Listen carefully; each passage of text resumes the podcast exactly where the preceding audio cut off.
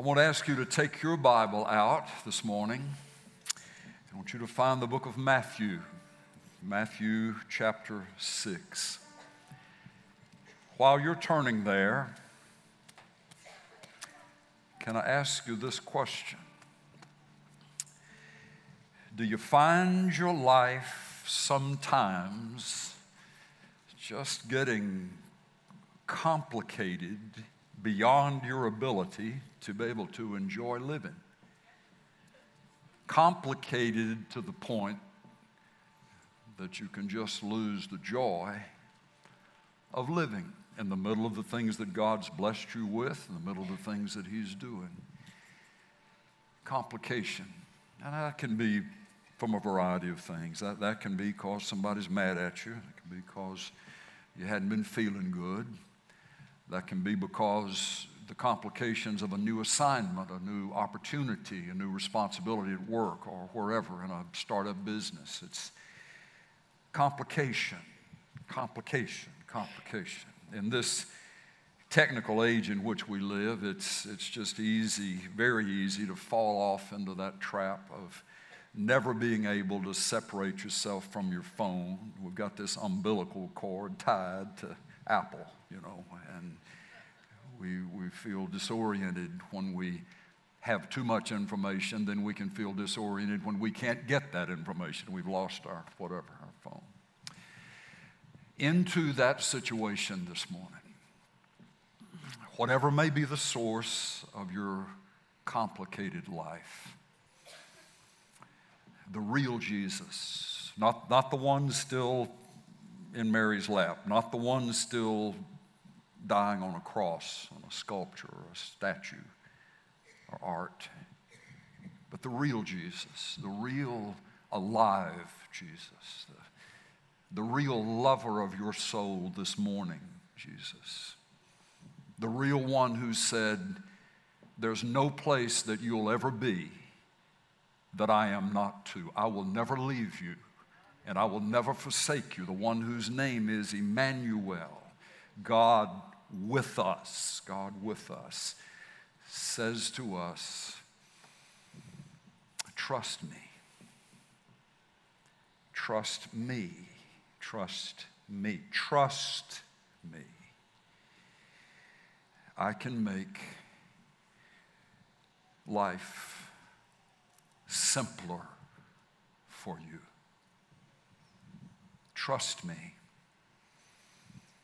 I can make life simpler for you. Matthew chapter 6, these words of Jesus, starting in verse 25. For this reason, I say to you, do not be anxious for your life as to what you shall eat or what you shall drink nor for your body as to what you shall put on. Is not life more than food, and the body more than clothing? Look at the birds of the air. They do not sow, neither do they reap, nor gather into barns, and yet your heavenly Father feeds them. Are you not worth much more than they?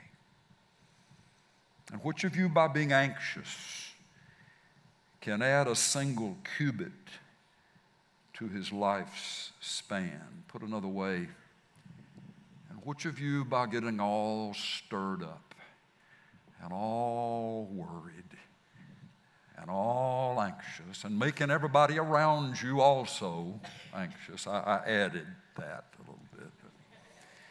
Which of you, by being anxious, can add 18 inches to the length of your life by being anxious? And why are you anxious about clothing? Observe how the lilies of the field grow. They do not toil, nor do they spin.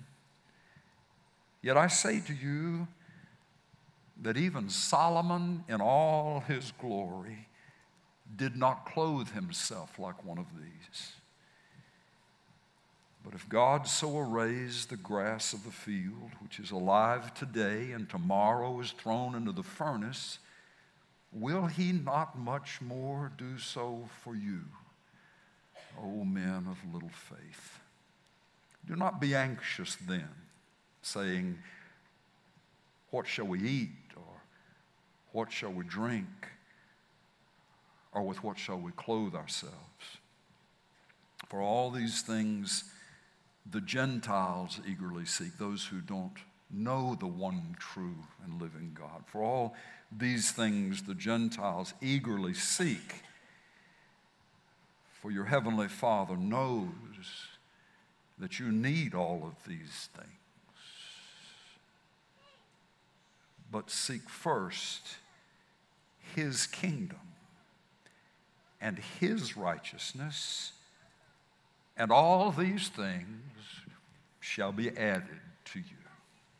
Therefore, do not be anxious for tomorrow for tomorrow will take care of itself. Each day has enough trouble for its own. The words of Jesus trust me, I can make life simpler for you. The summary, verse 33 But you seek first the kingdom of God and what's right in His eyes, and all these things, these other things that He knows you need, Father knows you need, your Father knows you need, all these things shall be given to you, shall be added to you. to get where we need to get this morning in that verse becoming something more than just a well worn Bible verse that some of us memorized when we were eight years old in vacation Bible school,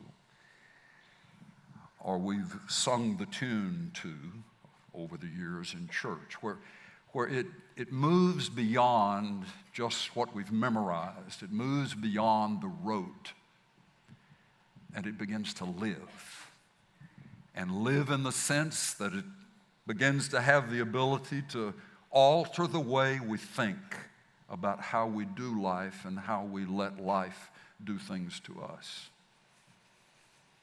I, I want to, in order to get there, I, here, here's a question I want to ask you. Has there ever been somebody in your life, maybe a coach, maybe a teacher, maybe an older uncle or aunt or grandfather, grandmother, somebody, somebody at work. Has there ever been somebody that when you were in their presence, you found yourself being called higher? You found yourself, something within you, not because you felt guilted by them, not because you felt like they had a list of things that you better do, but there was just something about being in their presence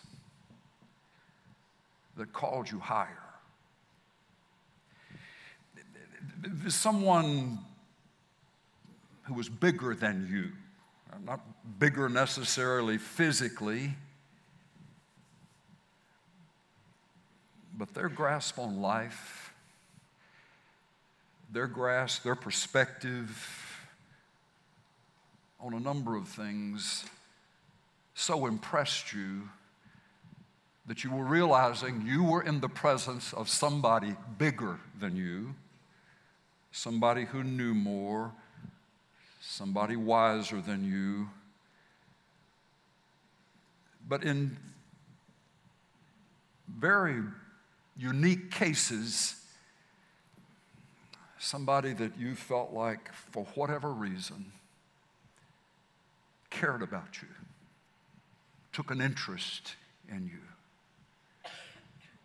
And there was something about that that seemed to call you higher instead of being in the presence of other people who would suck you lower. You'd find yourself in the presence of that person, eager to please them, wanting to look good in their eyes. You found yourself quick to listen to them, wanting to imitate them. And yet you knew that they knew your limits and your weaknesses, but somehow in their presence, you were okay with that. You weren't overwhelmed with how big they were. You didn't feel like a failure in their presence. It wasn't that you were striving to impress, so much so that you played a game trying to become something that you weren't in their eyes but you just wanted to please them with your desire to improve and your desire to grow. They somehow had the ability to draw the best out of you. Know anybody like that? Would you raise your hand if you can, if you've thought of somebody like that?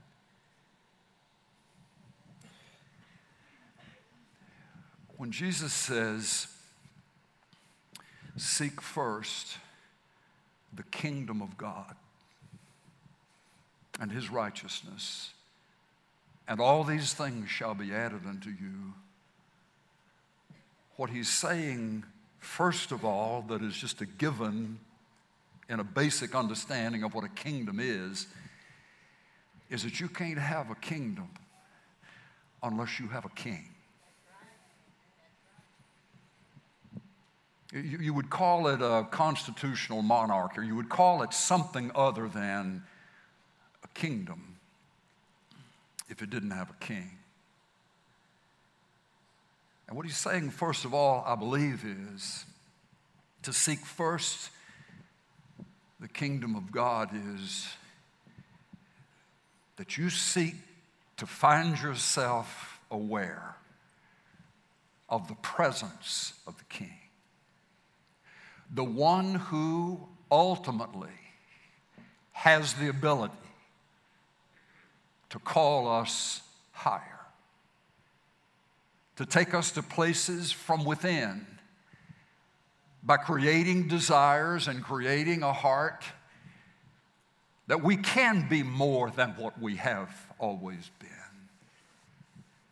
by being in His presence, the sense of his presence. Who, who, is, the, who is the king here? Would you leave the first book in the New Testament and go with me to the last book in the New Testament, the book of the Revelation? In Revelation chapter 1, or excuse me, Revelation chapter 19 and verse 11. John records, I saw heaven opened and behold, a white horse, and he who sat upon it is called faithful and true, and in righteousness he judges and wages war. And his eyes are a flame of fire, and upon his head are many crowns, many diadems, and he has a name written upon himself, which no one knows except himself. Skip down to verse 14. And the armies which are in heaven, clothed in fine linen, white and clean, were following him on white horses. This, this is the day, the ultimate day, the final day when the kingdom of God, led by the King of Kings and Lord of Lords, will come and will be imposed upon the earth. This Jesus will one day rule again from the throne of his father, David, in the city of Jerusalem. The capital of the world will one day be the city of Jerusalem, according to the scripture.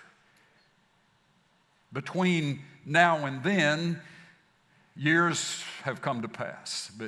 Events yet to be unfolded will have to take place before the kingdom of God comes upon this earth. But what's happening now is the kingdom of God, led by the person of the exalted, resurrected Jesus Christ, the kingdom of God, the rule of God in the hearts of men and women, is happening in the hearts of men and women. It hasn't become a physical, national reality yet. But it's happening in the hearts of people today, and that's why we're here.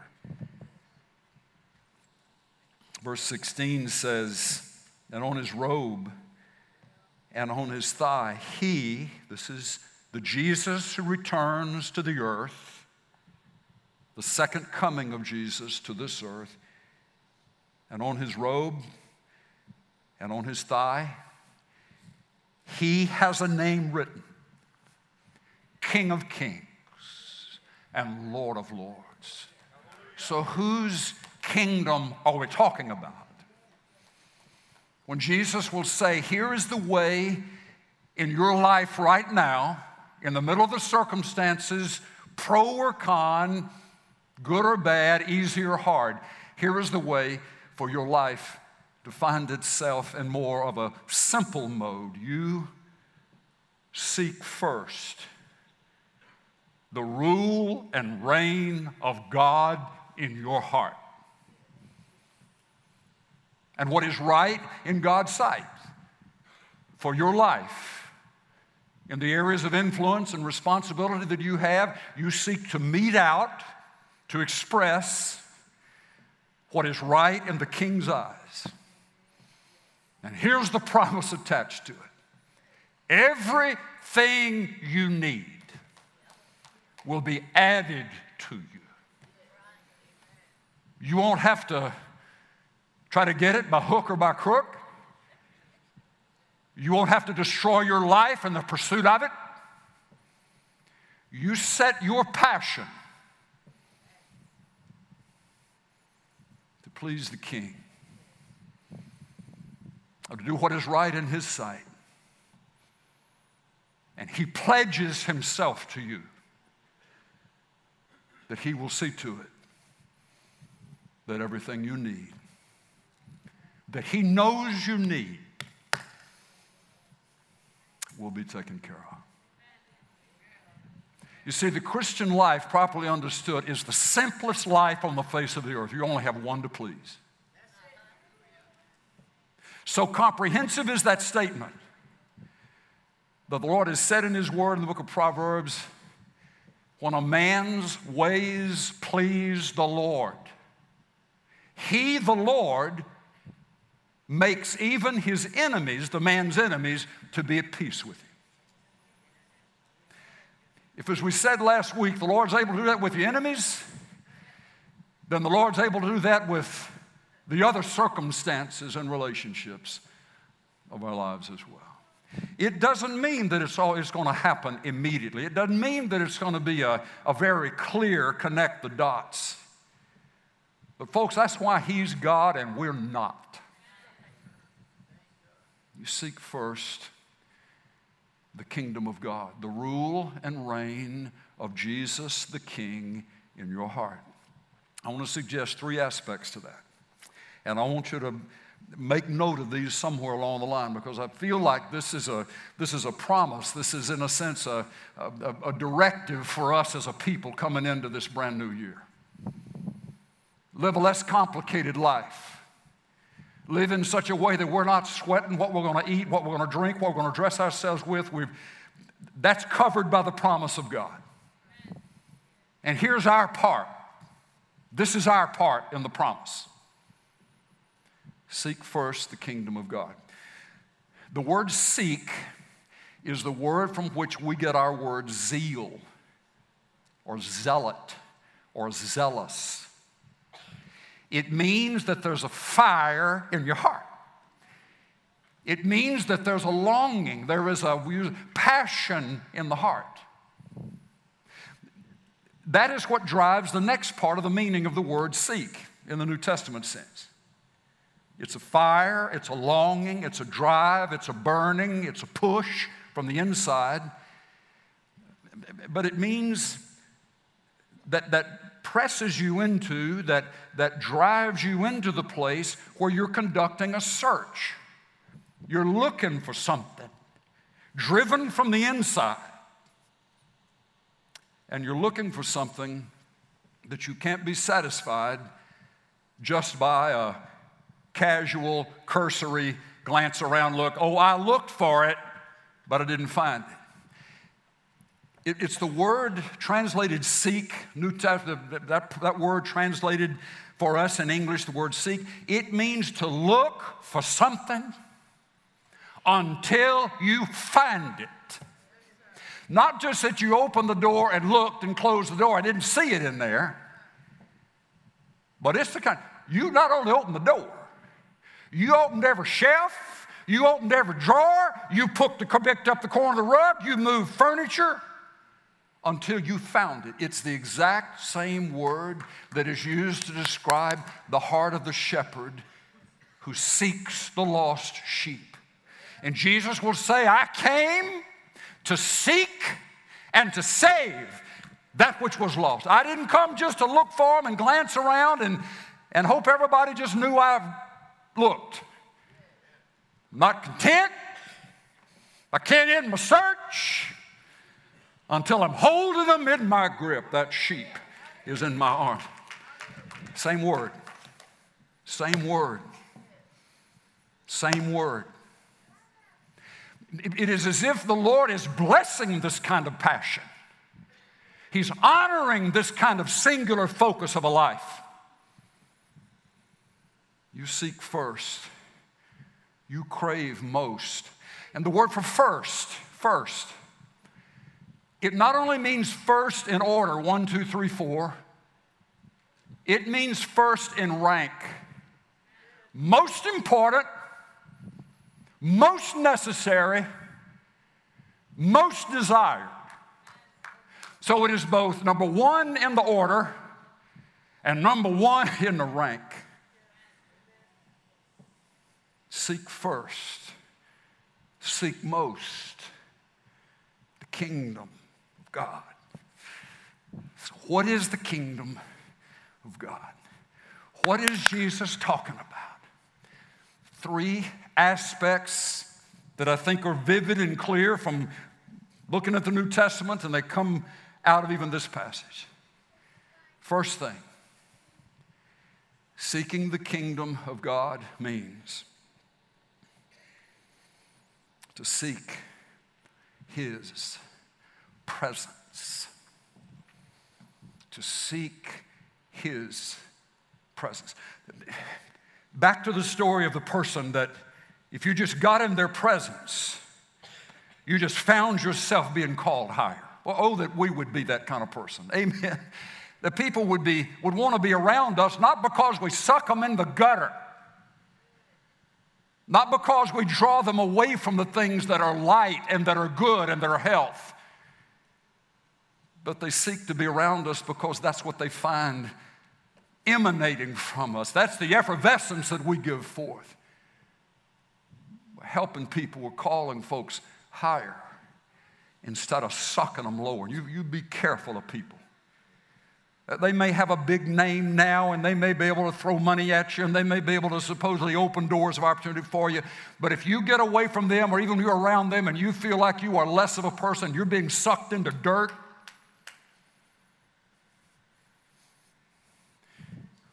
Where do I need to go with that?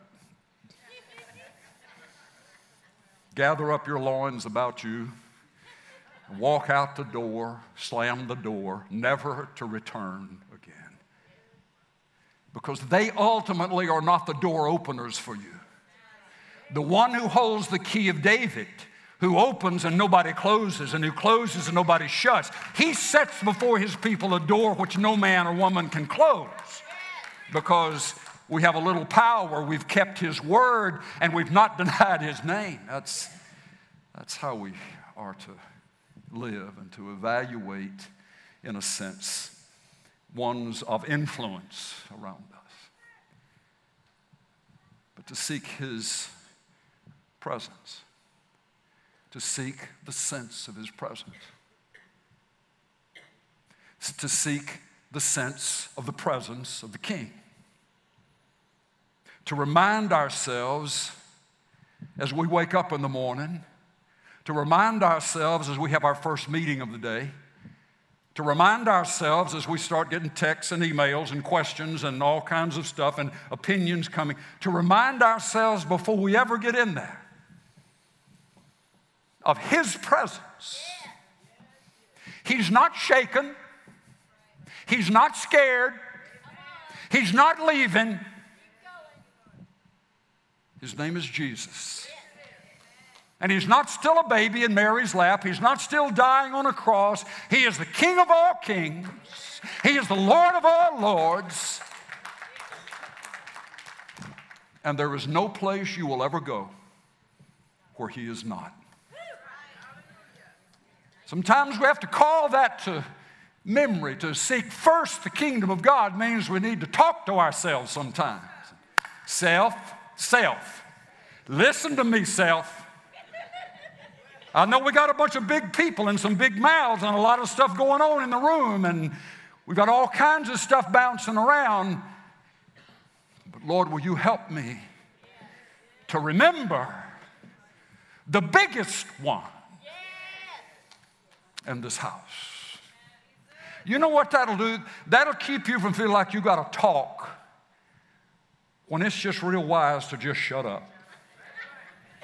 If, you lose track of who the biggest is in the room and whose side you're on, we can tend to talk too much or not speak up when we need to speak up or have our feelings hurt by lateral shots because we've taken our eyes off of the vertical flow of this statement that's true, true, still true, Titus 3:5. But when the kindness of God and his love for mankind appeared. He saved me. He saved you.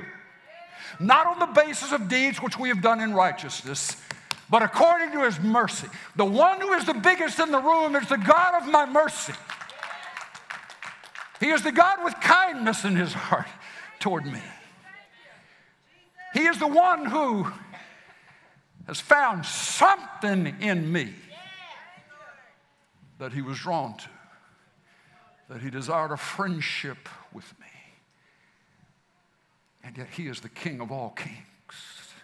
He's the Lord of all lords. Folks, listen, you carry that into a boardroom. You carry that into a conversation. You carry that into all out war breaking against you. And there is a settledness, there is a steadiness. They can fire their rounds and drop their bombs to no effect on your emotion and on your spirit when you realize how little they are compared to how awesome He is. Seek first the kingdom of God. You seek first and you seek most the enduring abiding sense of his presence. Now, Jesus will say, This is something you're going to need to seek. This isn't necessarily something that's just going to be dumped on you. The blessings will come reciprocally, in response to your seeking. So sometimes we do need to talk to ourselves and remind ourselves. Number two, to seek first the kingdom, not only to seek his presence, but it is secondly to pursue what pleases him. To pursue what pleases him. Back again, back again to the person who, when you are in their presence or have been in their presence, they called you higher. You, you wouldn't necessarily have the kind of freedom to stay in their presence very long.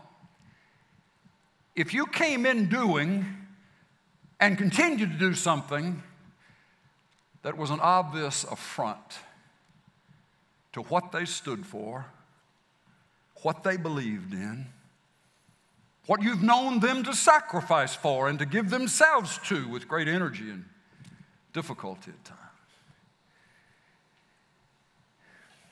To seek first the kingdom is to pursue what pleases the king. And I want to tell you that, that that's not a complicated deal.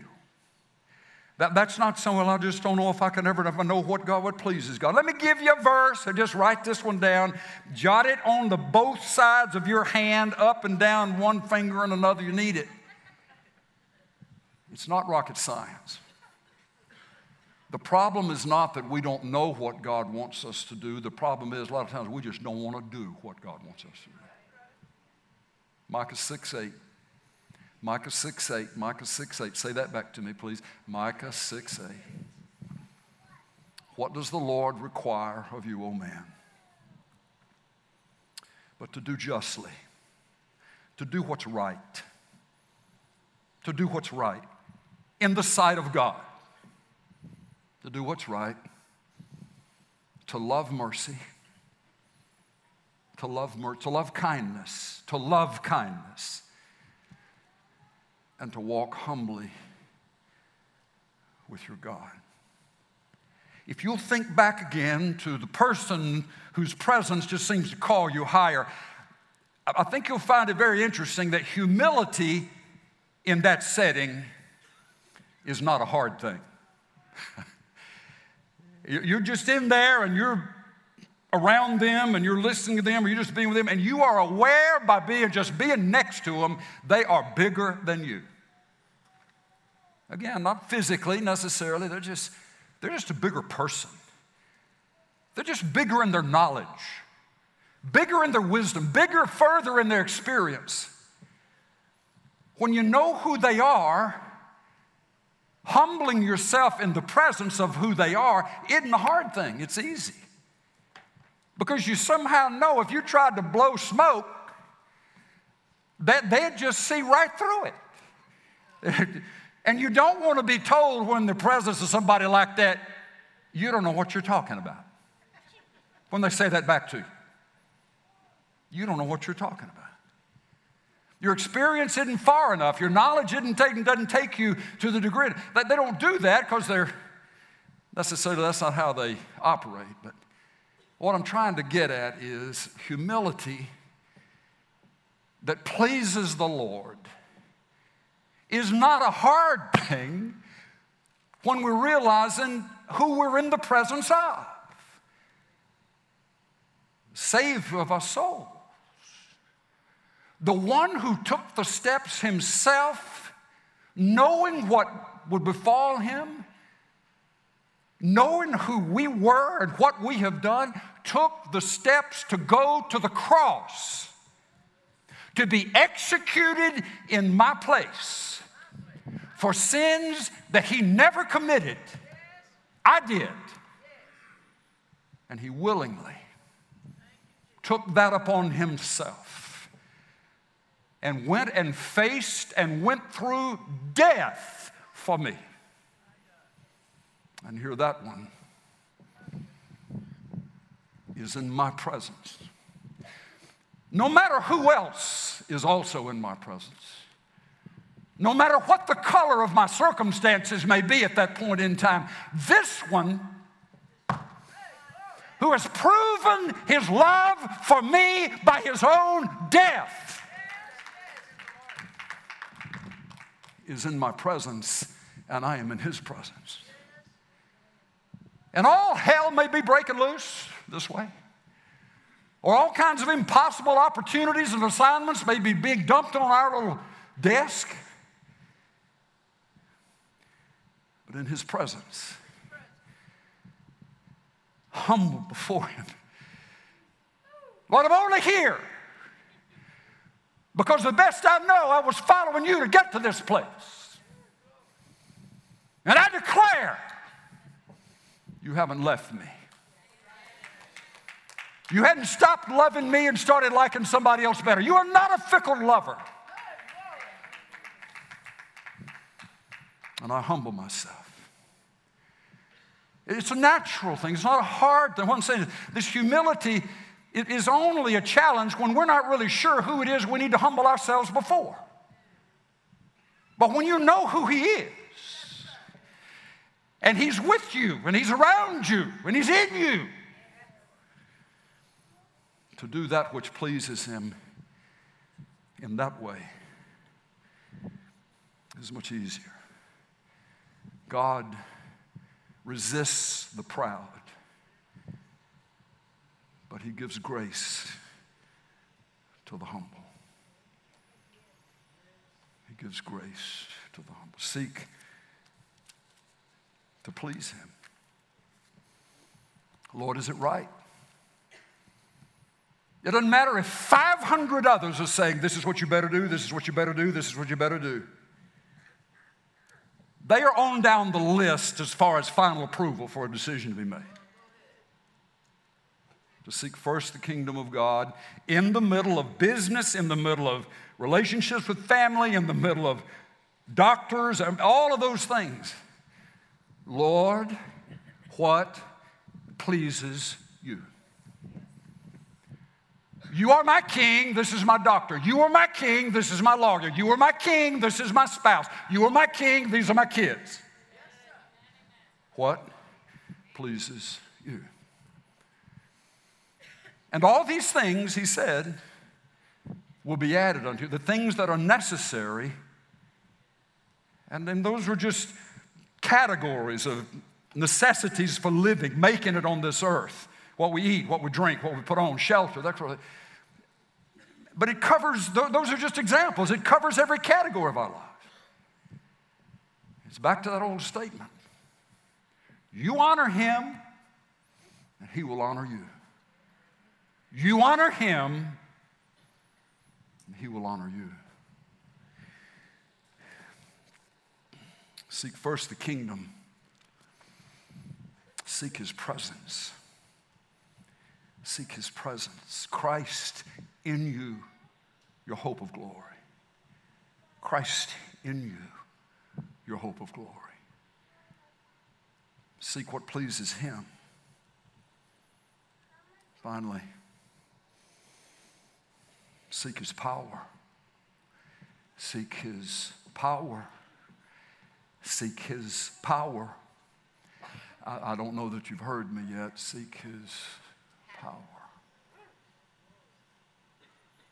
Acts chapter 1, will you find that? We're going to be wrapping it up here in about another couple hours. So you don't need to, you don't need to worry about that. Acts chapter 1.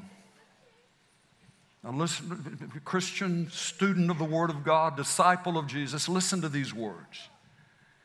Verse 3, Acts 1, verse 3. To these he, Jesus, also presented himself alive after his suffering, after his death on the cross presented himself alive by many convincing proofs, appearing to them over a period of 40 days and speaking of the things concerning the kingdom of God.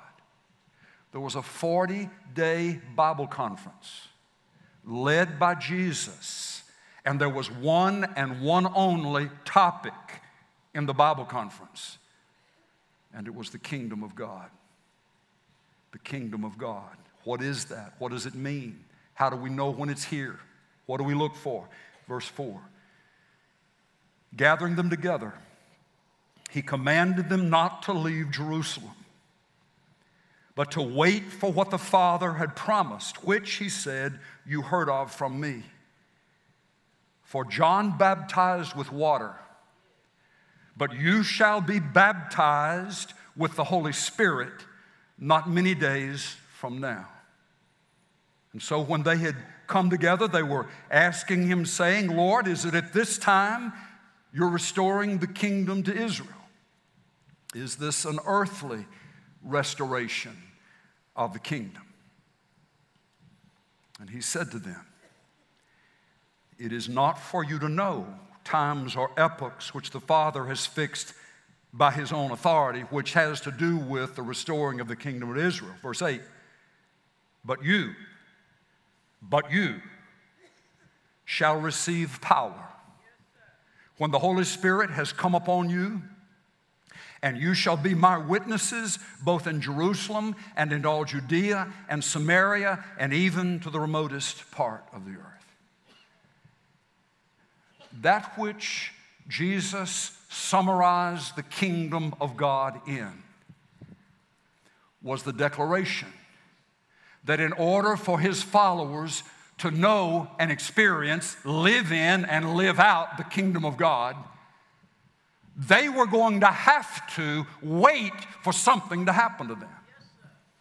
Because information wouldn't be enough. He had told them, here's the plan Jerusalem, Judea, Samaria, was part of the earth.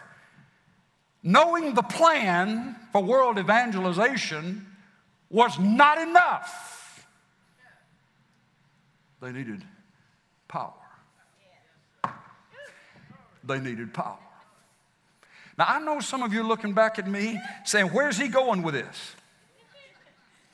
I may not be going where some of you think I'm going, others I may head right where you think I'm heading. But the point is, Paul will say the kingdom of God is not words, but it's power. You can memorize the whole Bible and not have power if Paul's words are true. You can be able to do all the eschatology of John and Ezekiel and Daniel and get it all numbered and fixed and pegged and down and not have no power of this type. Preachers can preach, tell funny stories, get people to come down the aisle. Words, words, words, words. And Paul says the kingdom of God is not words, it's power. What are we talking about? Power. The power of the living Christ. Moving into your chest, affecting your brain, and affecting our wills to choose, our emotions, and even affecting how we think.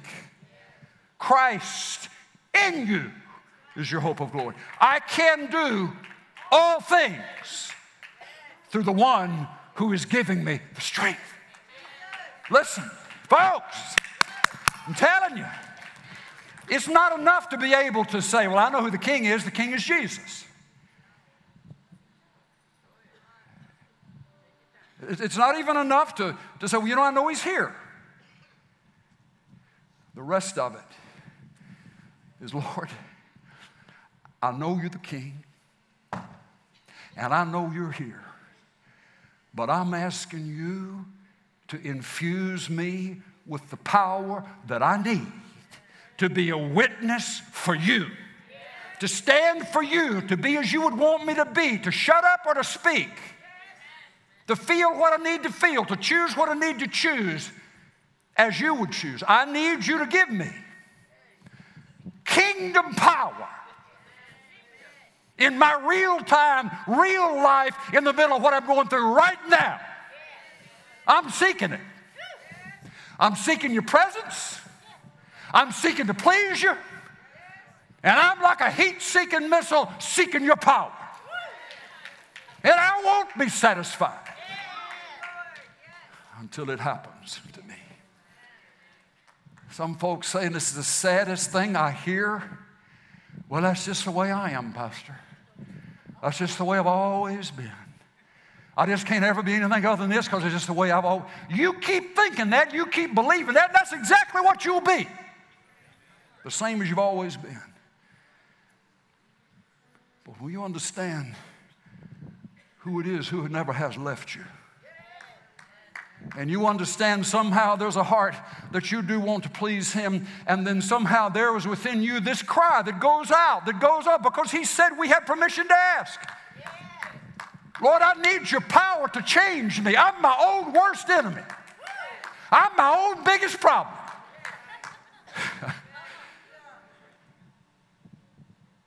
you know, I tell you where we fit this. What does it require of you to walk humbly? Do what's right, love kindness.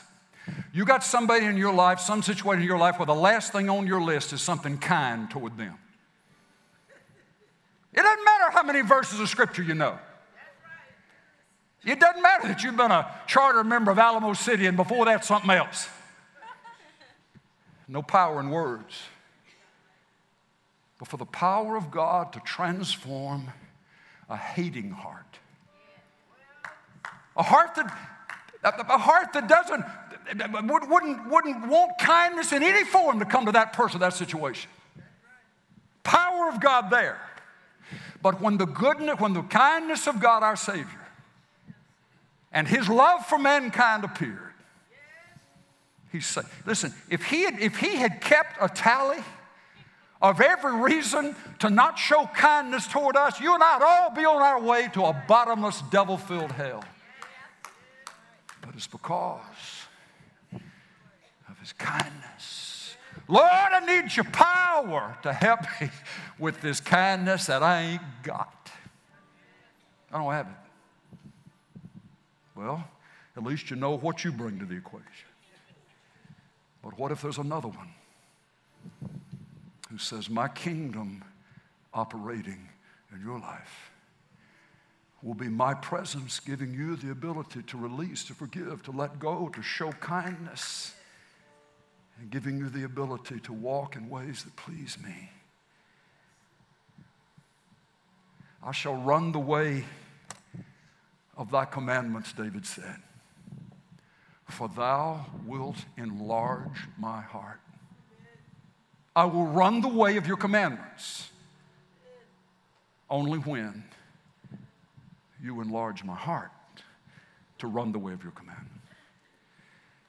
But he's able, he's willing, he wants to, folks. Bring this, bring this back into right where we live, our street address, our, our set of keys that open up our doors and start our cars. Bring it right back there. Don't apply it to somebody else. Don't be thinking this is something for only a certain group of you know super spiritual people. The, the Lord, the Lord, it was the common people, the scriptures say, who heard Jesus gladly.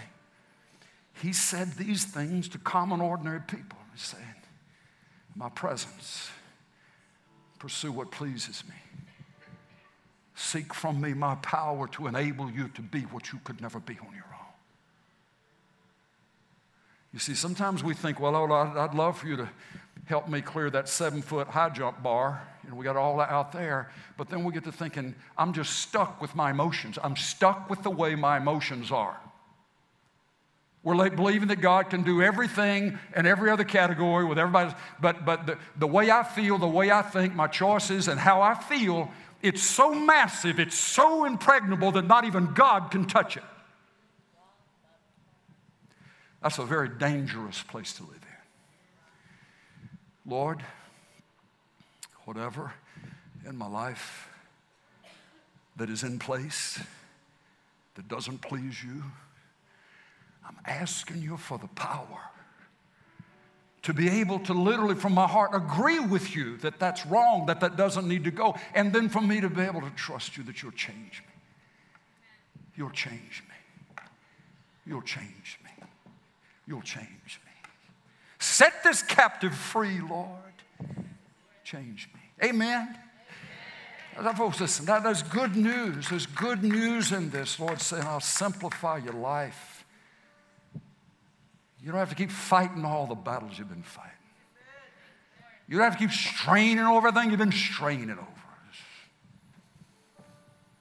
You seek first the sense of my presence. You seek first what you see and understand pleases me. And then, and then ask me for power but you shall receive power. After that, the Holy Ghost shall be upon you, and you shall be my witnesses. He had to be talking about their emotional well being, their countenance. I mean, you, you try to get a witness for Jesus from somebody who's just mad at you and just talking to him, just trying to give you, just trying to send you to hell right there, but I want you to know how much I love Jesus. You think, give me a break. so it had to be that in all the categories of our lives, he brings a likeness of the person of Jesus to bear in our hearts. And so we're just naturally, supernaturally becoming something we've never been before. All right, I better quit right there. We will, will you just take this and chew on this? Listen, folks. It, it's, this, this has got to, it, it, you, you got to take it out of here. You need to sit with this. You're not going to have this power imparted to you just by this preacher telling you about it. Nobody can do your seeking for you but you. You seek. And then tell me about what happens. I want to hear about that. Okay? Lord, thank you for your word. Thank you for your word. Thank you for your word. We thank you too for your spirit causing your word to come to life. Oh, Lord Jesus, write these truths of your heart toward us and these truths about your kingdom across the soft cement of our spirits. And then, Lord, let them harden into strong and fast principles by which we automatically live as your new birth, your new creation in us changes us to the deepest part of who we really are. Lord, will you send us out from this place, an army of mercy? We're a family, and this is a hospital for the brokenhearted, but Lord, would you send us out as we leave? Would you send us out as an army of mercy? Not so overconsumed with what's going on with us that we can't even see the people around us that you came to save and to love. But you shall receive power after the Holy Spirit has come upon you, and you shall be my witnesses in San Antonio and Bexar County and in Texas and in the uttermost part of the earth. May it be, Lord, in Jesus' name. Amen. Amen. Amen.